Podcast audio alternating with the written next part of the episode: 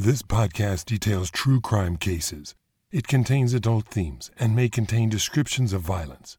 It is not intended for children. Listener discretion is advised.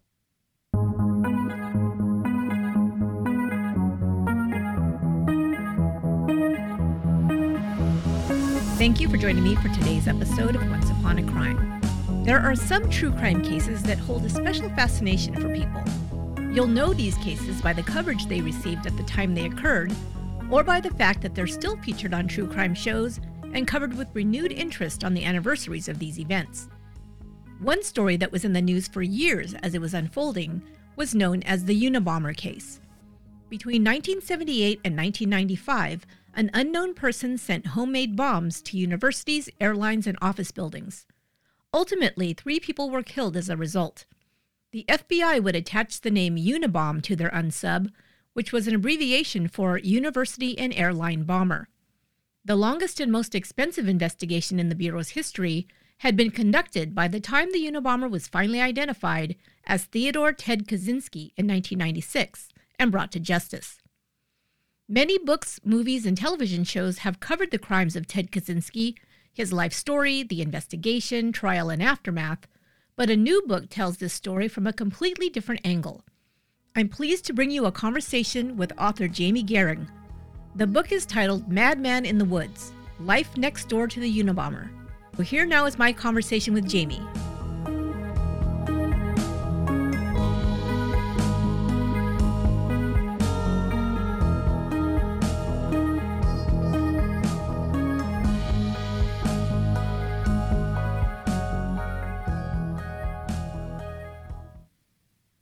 I'd like to welcome my guest to talk about this case from an angle that you probably never heard before.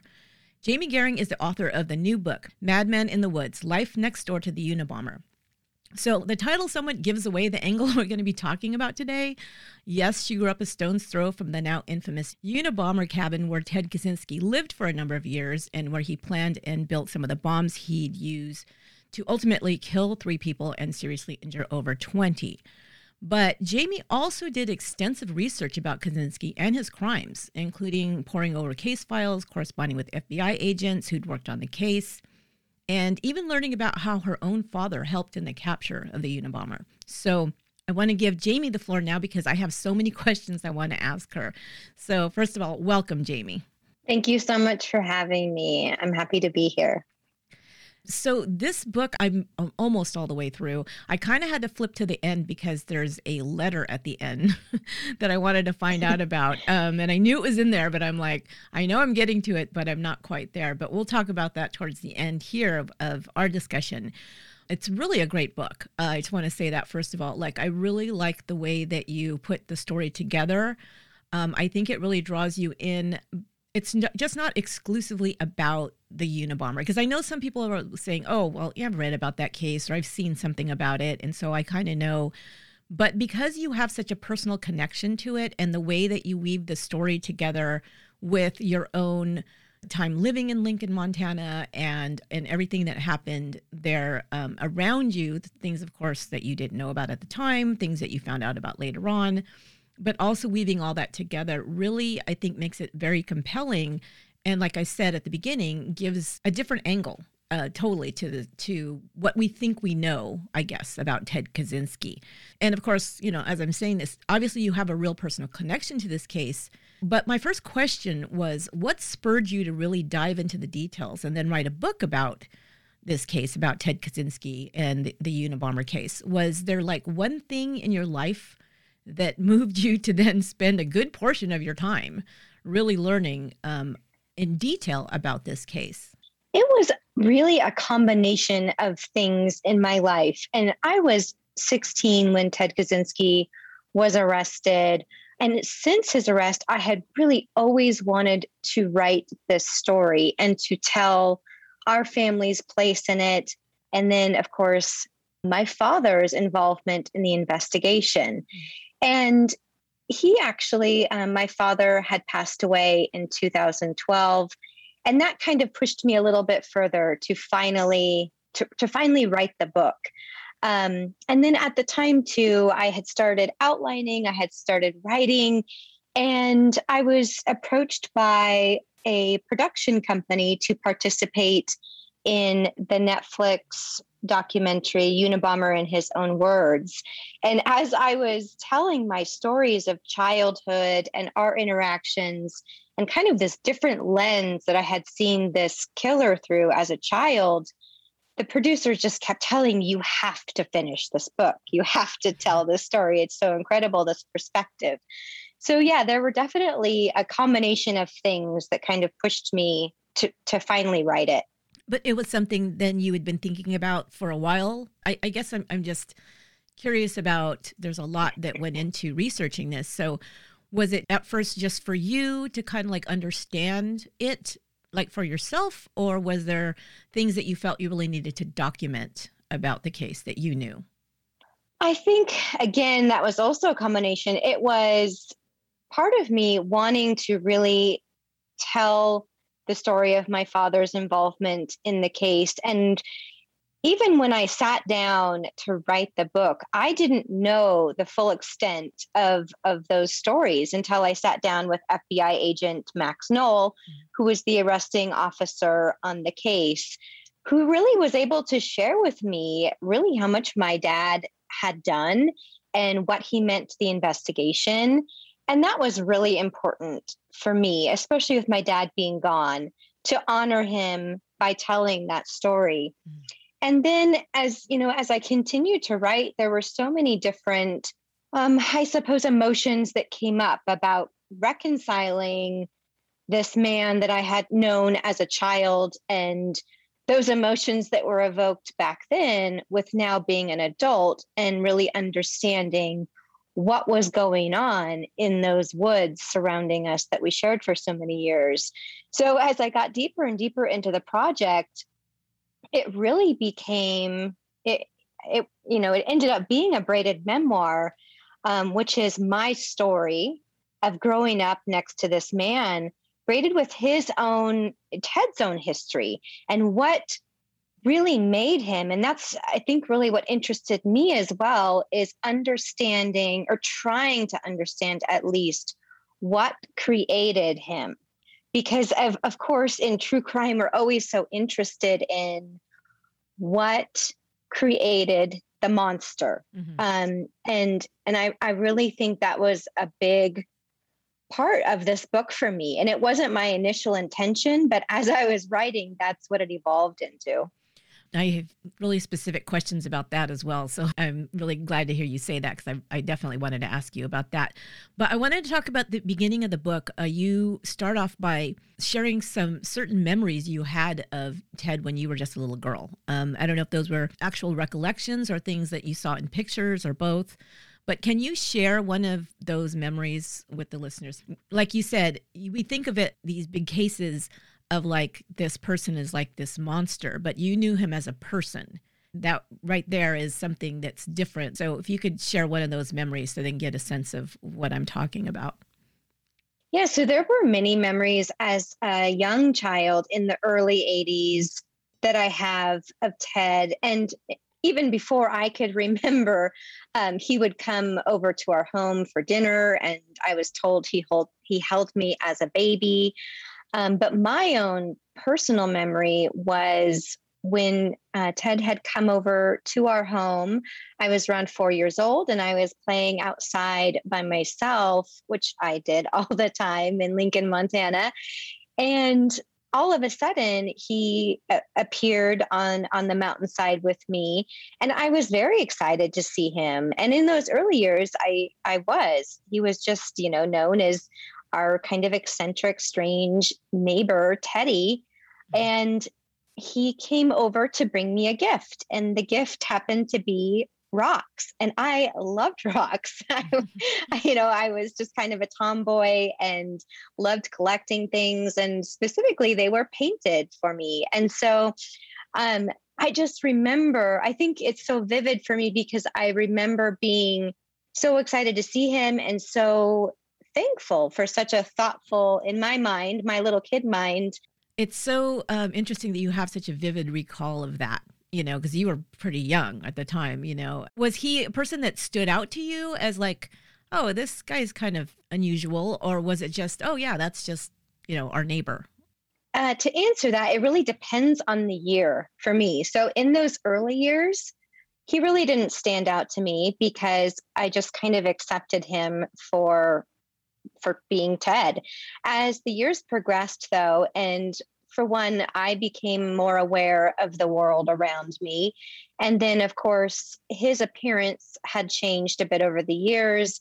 His behavior had changed a bit over the years so later on like early you know later 80s early 90s he definitely did stand out a bit more as a, a very strange neighbor and that was that was the question i had i forgot to look that up but like how many years approximately did he live there in that area so he purchased his plot of land, which was 1.4 acre. Him and his brother David both purchased it in 1971 from my grandfather, Clifford Gehring Sr.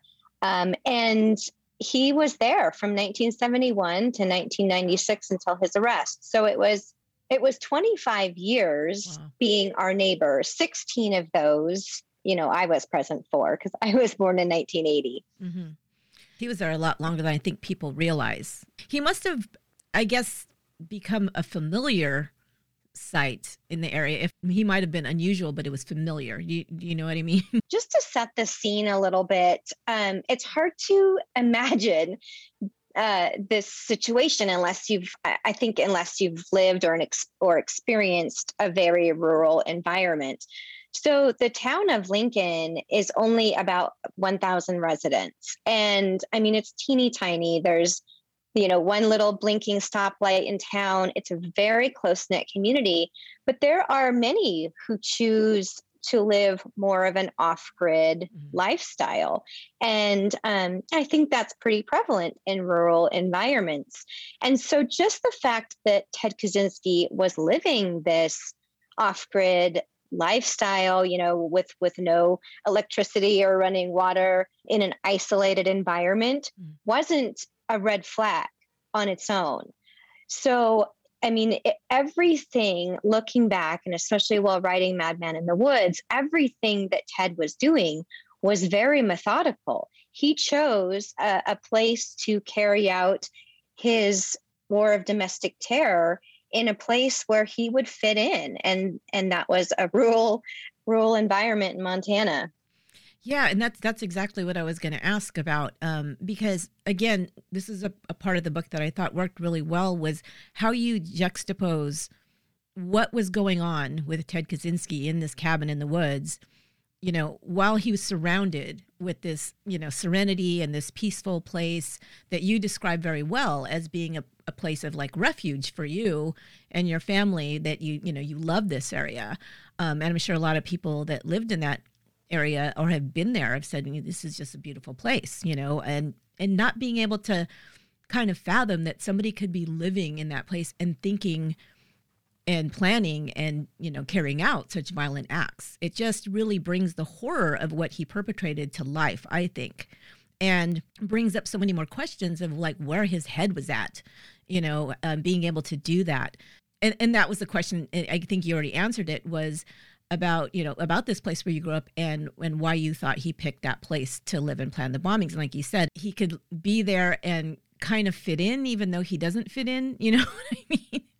Like it's is was it that yes. that kind of thing? I mean we we all know the way that he you know speaks as like he wants to be away from civilization he doesn't want to be around people and all of this. But of course there's going to be neighbors. I mean no matter where you go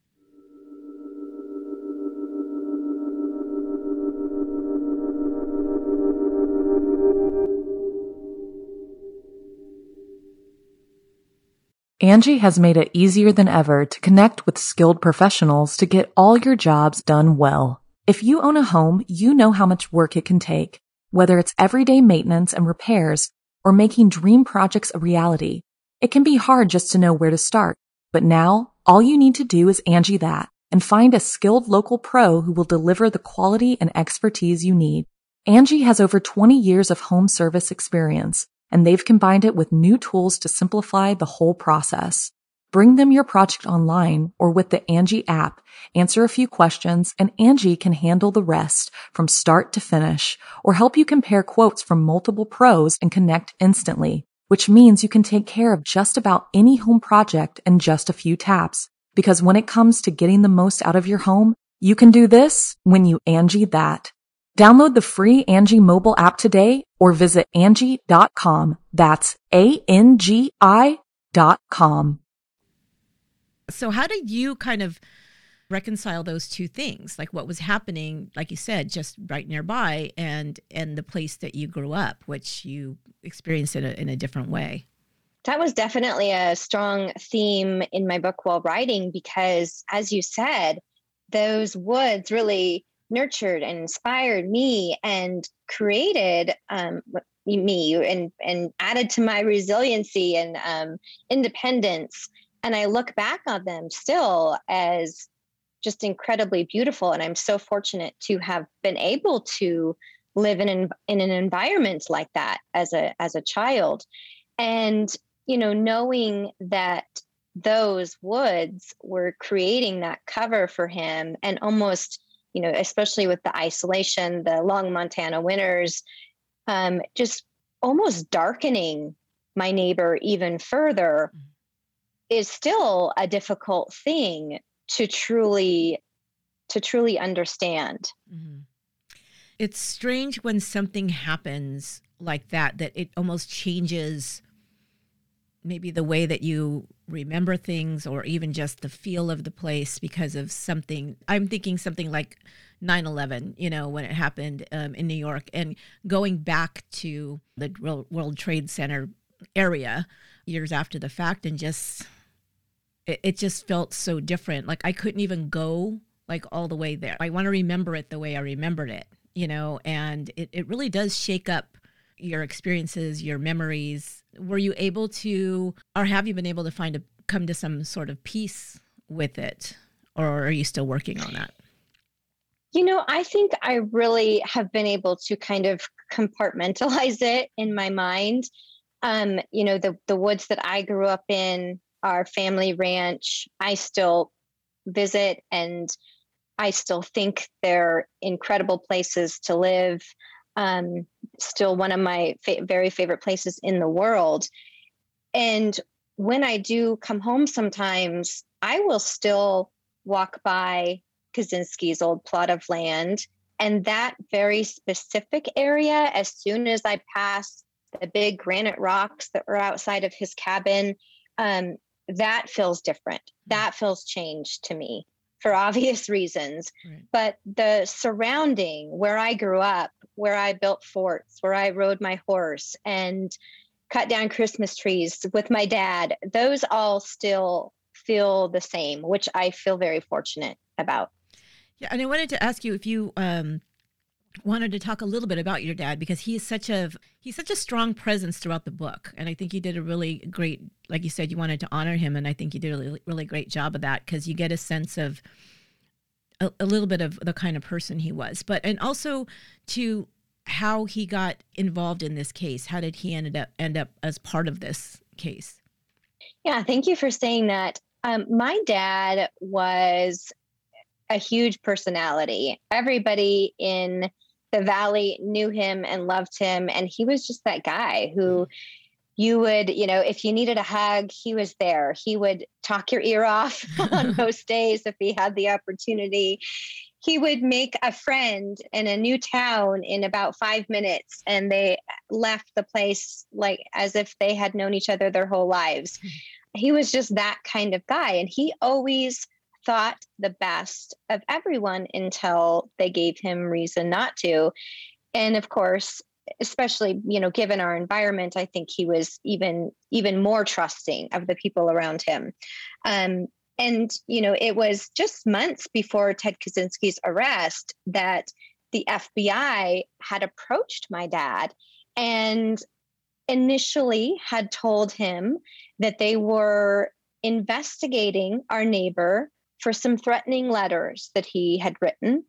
And they just were there to ask him some questions. And of course, my dad was like, Oh, Teddy, he's he's harmless. He's just the, you know, the strange neighbor up the draw. He's lived there forever. Mm-hmm. Happy, happy to to um, have a conversation. And then as the time progressed between them, FBI agent Max Noel and my father, they were kind of testing each other at the same time to really decide if they could trust one another. Mm-hmm. And as soon as FBI agent Max Noel realized that my dad was someone that he could confide in, he was honest and he told my dad that they suspected Ted of being the Unabomber. Mm. And of course, my dad was shocked. Here's this man who they've lived next door to, you know, my father specifically for 25 years. And um, you know, he he knew that he only survived on about $200 a year. He was living off grid. It was just a really difficult thing to process. But as you know, as he really thought about it, there were incidents like there were the, the sabotage of my own dad's sawmill years ago that started to make sense because course my father knew who the unabomber essentially was on paper and what he stood for and his railing against technology and industry. So those sorts of things started to make sense. And even just kind of altercations they would have over the years about outsiders coming in and my dad leasing mineral rights and things like that. It was a really, really difficult thing for my dad to process. And, and in addition to that, the FBI asked him to keep it a secret. And so he couldn't he couldn't share this intel with even his family until very close to the day of the arrest. And I guess too he would be thinking, well, I want to keep my family safe, but how do I do that when I can't tell them anything, right? Yeah, I think there were most likely um, some pretty sleepless nights for my dad after he discovered who this neighbor could be mm-hmm. until the arrest of the Unabomber.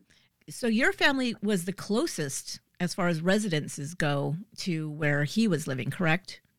Yeah, so there were a few other neighbors out there at the time. There were a couple hunting cabins that were used pretty infrequently. But our family's ranch, original ranch land, um, basically surrounded Ted's home. Oh, okay. The mill, our saw, our family sawmill, was very close to the cabin, and our own home that we lived in was less than a quarter mile away from Kaczynski's home. Oh yeah, super close. So it makes sense that they would, you know, want to talk to your father and say, hey, "What did you observe?" or whatever it is they wanted to get his help with. Literally a stone's throw, almost, right?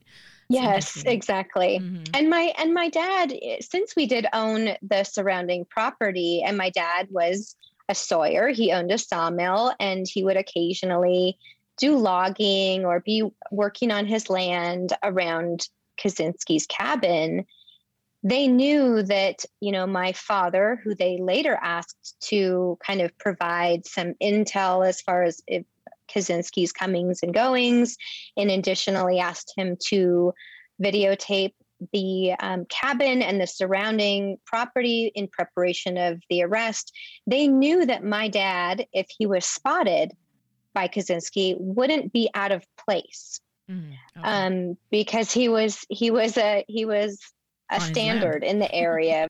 They might have suspected, you know, he could have booby trapped, you know, things around the cabin and things like that, which, you know, I don't know how how much of that happened, but yeah, it could have still been dangerous for your father. It definitely could have been dangerous. And there were things that I discovered while writing the book of some sabotage, some booby traps that, that Kaczynski had set, some things that he had buried around the property and such.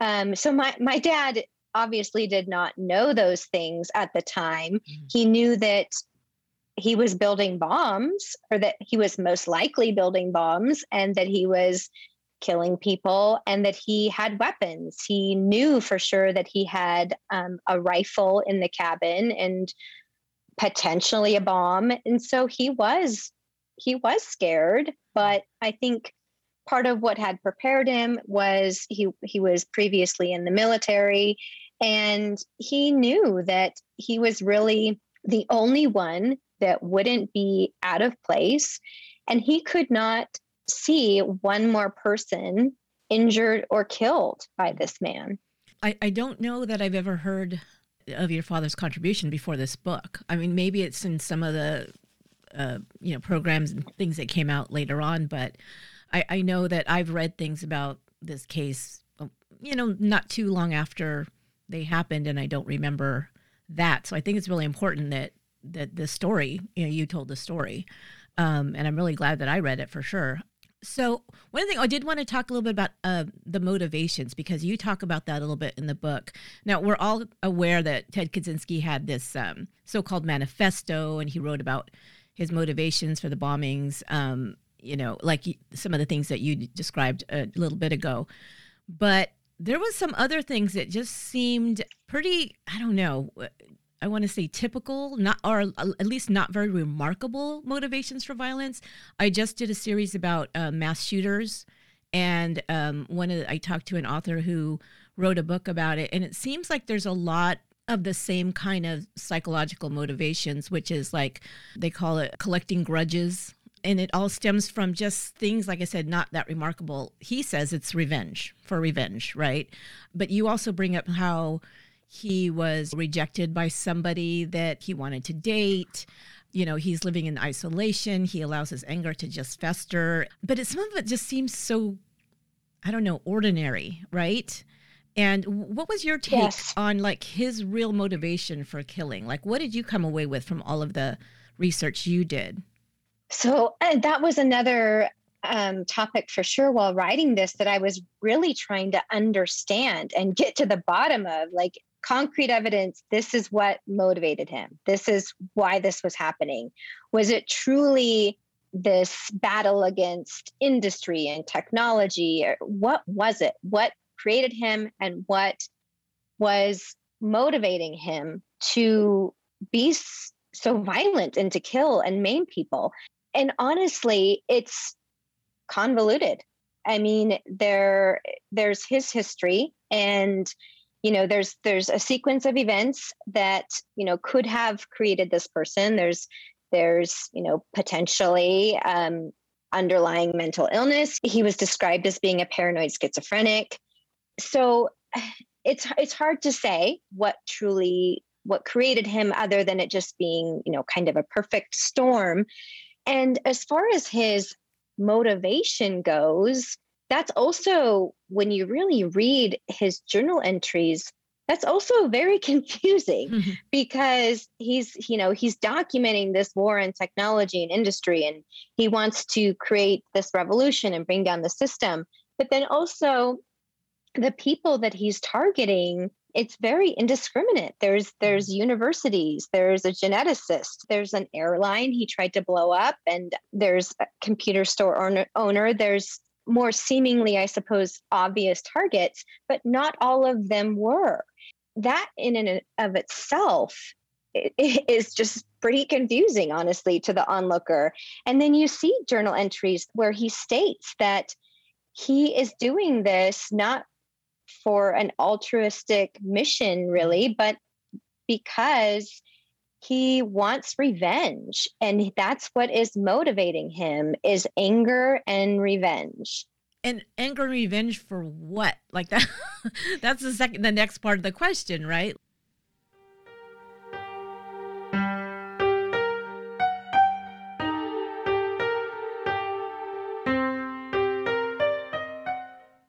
And again it is very complicated because he has these bigger you know, universal ideas. But then he says, but that's not why I'm doing this. You know, it's it's just because I want exactly. revenge. And it's like, okay, but revenge for what? Because it's not revenge for, oh, that, you know, the land's being spoiled or whatever. It's revenge for that woman didn't want to date me you know i mean that, that's kind of what i came away with at least for a, a, portion of it it's really odd but like you said you know there's also this uh, element of, of mental illness and one of the things I think where you see this, especially for him, was in relationship with people. He had a really difficult time, you know, in, in having relationships with people in any real, you know, deep way, I guess. And that was one of the things that I was always interested in when I read about this case is in his early years, because as some, you know, that, that know this case may know, uh, one of the things that we learn about him is that he was separated from his his mother, his parents, when he was an infant due to an illness, and he was hospitalized. But it wasn't like months or something; it was days or something, I believe. But people sometimes point the finger at this incident, and it's like an aha moment, like, "Oh, that's what happened to him," right? Like it really means everything. But you corresponded with his brother and you got some information firsthand of what his life was like in the family then and, and through his life. And it appears that, at least this is the sense I got, that while is of course, you know, no family is perfect, his childhood and relationships with his family members also seem pretty typical. Also, again, unremarkable for the most part, right? Is this how you also read read it? And or was there something that you kind of saw in all of that, like the upbringing, that maybe said, well, okay, I can see where maybe this played a, a role in, you know, whatever he decided to become? You know, that was definitely a journey for me and really important to me to to tell this part of the narrative that I wasn't present for. And so that is definitely why I wanted to reach out to David Kaczynski and um, find out more about what it was like growing up for Ted and with Ted. And I do want to touch on that um, experience at nine months. You're right, it was days, but it also did seem to create some change in him. And at nine months, he was separated from his parents because of a severe case of hives. He was hospitalized. And his mother did write in her own journals that before he was placed in the hospital. He was meeting milestones. He was a happy, bouncy baby boy. And afterwards, he did have more of an institutional look. And she even says something like he was a dead lump emotionally for quite some time after he came home. Um, so, you know, who knows? That could have definitely had some effect on his ability to develop close relationships going forward. And I will say that when his mother was writing to him, even when Ted was an adult and he was in the little cabin next to ours, she would hearken back to that experience and say, like, I think this is why you hate us so much because of this separation. So she was always kind of trying to justify his behavior with that specific incident. Mm. But, you know, other than his advancement in school and not really being able to relate to his peers. Um, his childhood did seem very ordinary mm-hmm. and typical. They, you know, they were spending time together as a family, going camping. His father would teach them, the boys, about nature, and they played instruments together and were very supportive, of course, academically. So it, it didn't seem completely out of the ordinary or horribly traumatic, honestly. Mm-hmm. And so, yeah, you're always looking for like, what's that one thing? Is there one thing we can point to that really turned his life around?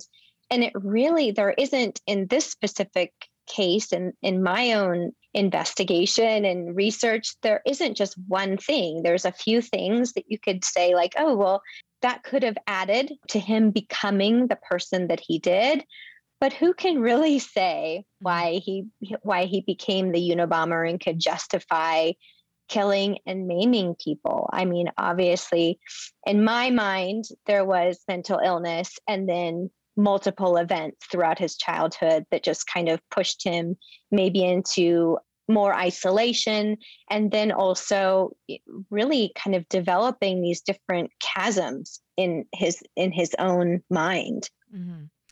One of the things that I was thinking as I was reading, um, you you put in some exchanges you had with David Kaczynski with his brother, and as we know, he was also instrumental in in uh, you know identifying his brother as a Unabomber. So I've always found that pretty interesting, and also the exchanges you had with him.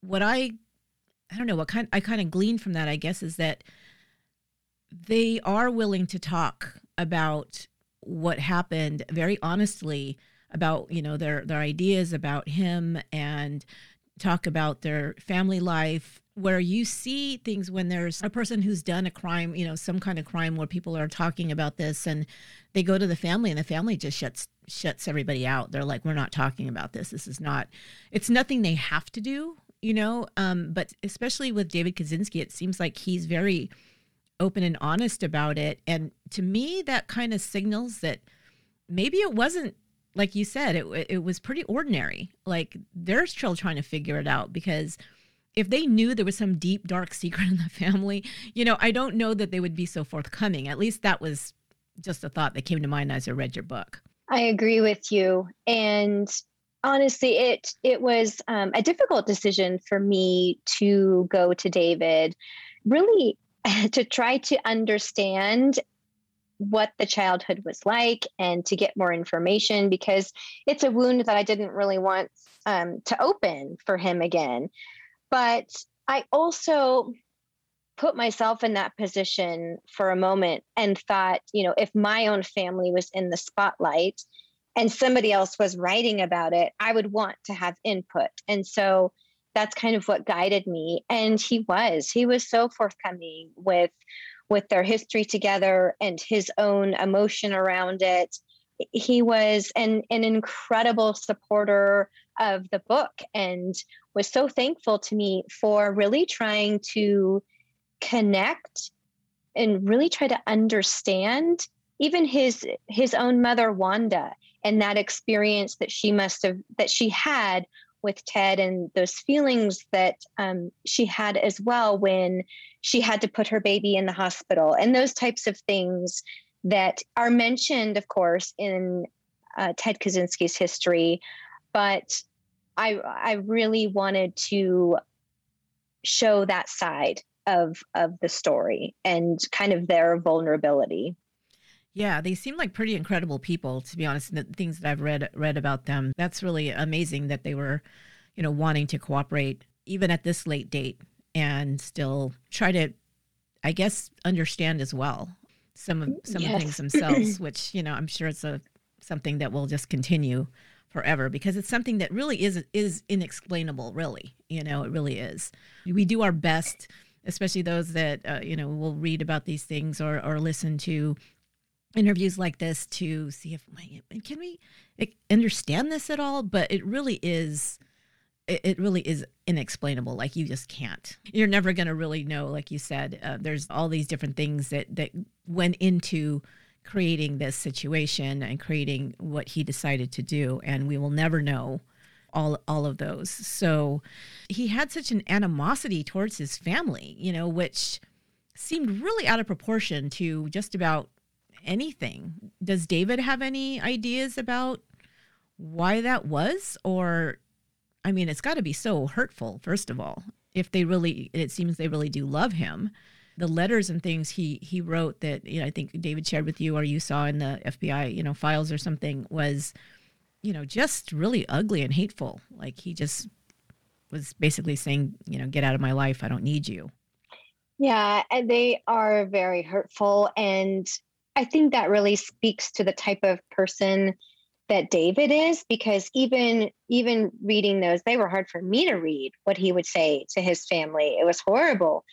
But even after that um, you know David still hopes that his brother will find healing in prison and he thinks about it all of the time. So again i think that just really speaks to the the type of person that david is. But they they definitely went through a really horrible experience you know with ted not only through the years of them being pushed away and not knowing what was going on with you know their brother and son but then of course having to face that he was potentially the unabomber and then uh, being faced with turning him in to the fbi i mean what they have been through as a family and then how they are now and so open to discussing it, I think is incredible. Yes, it definitely is. I mean, yeah, uh, it's amazing uh, strength. I can't imagine. I can't imagine what that would be like, and I'm sure none of us can. But yeah, just uh, it really just shows character the character that they have as as people. And I don't want to give away because I want people to get your book. So I don't want to give away what happens at the end, but I do want to have you talk a little bit about you you decided to write to him. And really all I wanted you to uh, let us know is like what what went into the decision? What was it that you hoped maybe or maybe you didn't hope and we just decided to do it um, by writing to him while he was in prison? I have always wanted to write to Ted since he was arrested in 96. I've always wanted to write a letter really for my I think my own personal closure and just kind of acknowledging the fact that he fooled us for a long time mm-hmm. and we were all completely shocked and for some reason for my own personal reason I wanted to always communicate that. And so that was that was something that had always kind of motivated me. But then while writing the book i fi- i decided i finally did want to write that letter. And honestly it was that paired with the fact that i was still hoping to find like some kernel of good in this and to to hear from from him personally what his motivations were and to really answer those questions that I still had that I was searching for while writing this book. And so just it was kind of, you know, a combination of those things that inspired me to finally sit down and and write to him. Yeah, and like I said, I don't, I don't want to give it away because people need to read the book. They're gonna be like, "Oh man," you know. But no, you need to read it because there is there's so much more in there. There's so much more information uh, that's really interesting. Because, like I said, I, I just like that it's from a completely different angle and i think people are going to really get a lot even if they think they know about you know ted kaczynski or the unabomber case or whatever I, I guarantee you there's things they they've not heard before so i highly recommend that my listeners check it out if they're interested in this case I found it really fascinating. I really enjoyed reading it too. I thought it was uh, written really well, and I, I could picture like where you grew up, and, and I love that when you can kind of get into this the story in that way where you're like oh man that must have been a really beautiful place to grow up but it had to be so weird to find out this was going on in your backyard. So definitely let uh, our listeners know how they can get a hold of a copy of your book uh, madman in the woods so you can purchase Madman in the Woods anywhere really you purchase your books. You can buy it on Amazon, IndieBound, Bookshop.org, Barnes and Noble, Target, Walmart. Um, you can request it at your library or basically any bookstore you go into. If they don't have it, they'll order it for you. okay, cool. So that's that's awesome. But I I definitely recommend people pick this up and, and read it. I think you're really going to enjoy it. So uh, once again, thank you so much, Jamie, for coming on the show. I really, really enjoyed the conversation. Thank you for having me. I enjoyed it as well. Once again, I'd like to thank my guest, Jamie Gehring, for coming on the show and sharing her insights into this fascinating case. There is so much more to unpack about Ted Kaczynski, his motivations, life history, and crimes, and you can find out more in her book, Madman in the Woods. I've included a link in the show notes, or look for it in your favorite bookstore. Until next time, be good to one another.